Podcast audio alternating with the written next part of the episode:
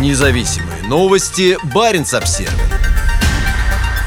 Норвегия высылает 15 сотрудников разведки посольства России в Осло. Они занимались деятельностью, несовместимой с их дипломатическим статусом, сообщила министр иностранных дел Норвегии Аникен Хьюитфельд. По данным норвежского правительства, высылка происходит на фоне беспрецедентно высокого уровня угроз разведывательной деятельности со стороны России. Это важная мера для противодействия и сокращения масштабов деятельности российской разведки в Норвегии. Это важно для защиты наших национальных интересов, говорится в комментарии Хьюитфельд. Северное королевство никогда прежде не высылало такое большое количество россиян с дипломатической неприкосновенностью. Офицеры разведки работали в посольстве под дипломатическим прикрытием развития. Министр подчеркнула, что Норвегия не позволит российским разведчикам работать в Норвегии под дипломатическим прикрытием. Россия в настоящее время представляет большую разведывательную угрозу для Норвегии. Мы с беспокойством смотрим на ситуацию и сейчас принимаем меры по противодействию деятельности российской разведки в Норвегии. По словам министра иностранных дел, российские разведчики долгое время находились под пристальным наблюдением. Высылка происходит на фоне ухудшения ситуации с безопасностью. В апреле 2022 года Норвегия Норвегия уже выслала трех офицеров. После этого последовала высылка из России трех норвежских дипломатов.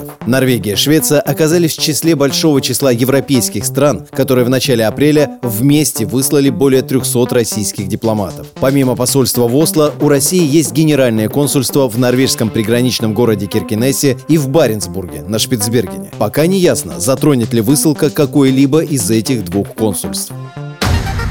Независимые новости. Барин обсервис